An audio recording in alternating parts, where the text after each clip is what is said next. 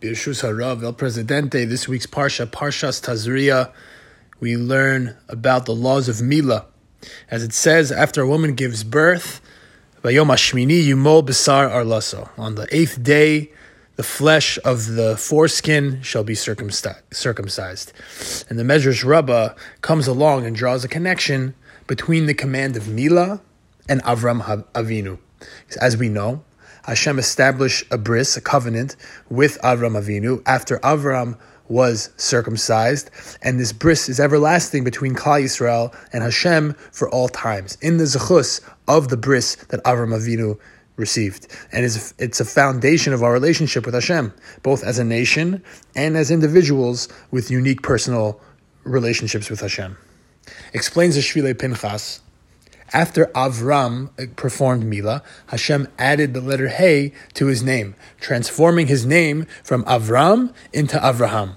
And the letter Hey explains the Shvilei Pinchas is the essence of Avram Avinu, and all of us, for, for that matter. Many of us know the famous Medrash on the Pasuk in Bereshis, Eile Toldos Hashemayim Va'aretz B'hibaram. These are the generations of the heavens and the earth when they were created comes along the Medrash and says the word Behibaram is spelled with a small hey, because explains the Medrash, we can read the word as Behebaram. In the merit of the letter Hey, the world was created. And we can also read it as Be'avraham, as in, the world was created in the schus of Avram Avinu. So clearly, the connection between the letter Hey and Avram Avinu runs deep. Hashem added the letter Hey to Abraham's name after performing Mila, and the word Behibaram in Bereshis, indicating that the world was created in the merit of Abraham and the merit of the letter Hey. What is significant about the letter Hey?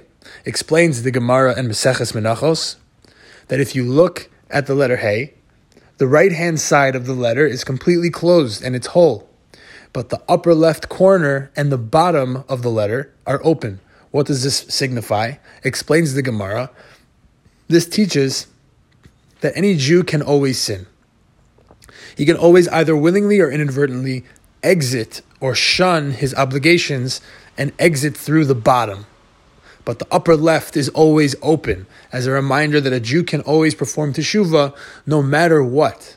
And he can always restore his kesher with Hashem no matter what he does to damage it. This letter Hey represents chesed, because if Hashem would rule the world with strict din, we would be immediately punished for transgressing a command from the King of Kings. However, in His divine mercy, Hashem gives us an opportunity to do teshuvah, as represented by the letter Hey, and which of the avos is the personification of the midah of chesed. Chazal teach us it's Avram Avinu who represents chesed. But this idea is deeper than just Hashem could punish you, but he doesn't because he's a nice he's a nice entity, a nice God. It's much deeper. Because if you look at the Talmud Yerushalmi, it says, they asked Chachma, what should be the punishment of a sinner? And she answered, evil pursues sinners. Then they asked Nevuah, and she answered, the soul that sins shall die. They asked Torah, and Torah answered, let him bring a korban asham, and he will be atoned. And finally, they asked Hashem, they asked God, and he answered, let him perform teshuvah. Why didn't they just ask God in the first place? I don't know. But anyway, the idea here is yes, Hashem doesn't punish you, which is merciful and wonderful and an expression of Hashem's divine Avas Yisrael, but even deeper, Hashem wants a relationship with you. God is saying, let him come close to me. Let him return to me. If you look at Avram Avinu, a man who left everything because Hashem told him to do so, Lech Lecha, and God didn't give him an instruction manual or a pamphlet on how to do it. He couldn't just watch a YouTube tutorial, where to go when God tells you Lech Lecha or something on the search bar. He had to just go with real bitachon in Hashem, but belief in himself that he has the tools necessary to succeed in his mission. If Hashem is telling me to do something, then obviously I have the capacity to perform the task. And that God ultimately wanted Avraham himself. Give of yourself to me. I'm telling you to go. Go. Don't worry. Just give it your all, give me your essence. The penimius of Avraham, his entire being. Everyone walks a unique derech in Olam Hazeh. It's very confusing, it's very, very challenging, and sometimes we're walking blind on that road. And we sometimes veer off the road and become disillusioned. And we think if I acquire this thing, whatever this thing might be, if it's a physical thing, if it's it's like a job, or if it's a if it's a car, if it's a it's whatever the thing might be, then I'll be p- fulfilled and successful, and things will be wonderful. Comes along the letter Hey to give us this idea that the key is tshuva, to cling to Hashem in these moments, to pray, to learn, do chesed, to call out to God, to try to reach out to God in some way.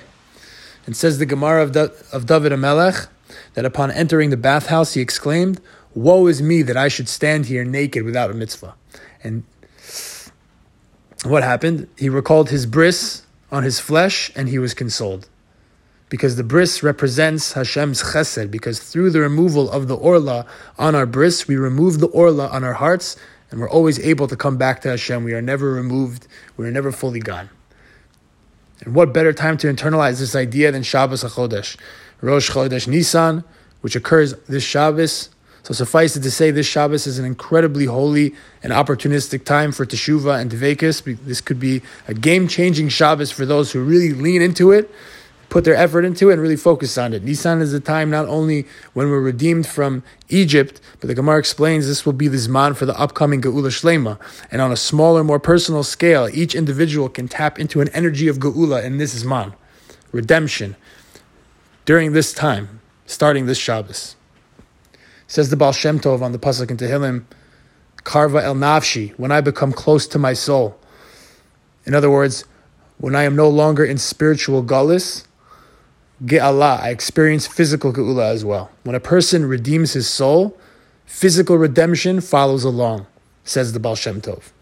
Before the Jews were to be redeemed from the physical space of Egypt, what was the first thing that they had to do? What did Klal Yisrael do? Korban Pesach, Birchas HaChodesh, and Mila. They had to first redeem themselves spiritually before Hashem was going to go ahead and redeem them physically. So we see from here what a time this is. Parshas Tazria and Shabbos HaChodesh Nisan, a time to tap into the powers of Geula, to tap into the special zechus of the letter Hey, represented by Mila, a time to tap into the redemptive powers of Shabbos. So I'm wishing everybody a holy Shabbos and an amazing Chodesh Nisan, and Shalom to our brothers and sisters in Eretz Yisrael and in the U- Ukraine. We should have peace, we should have no more violence, and we should experience the Geula Shlema, B'mheir B'yameinu.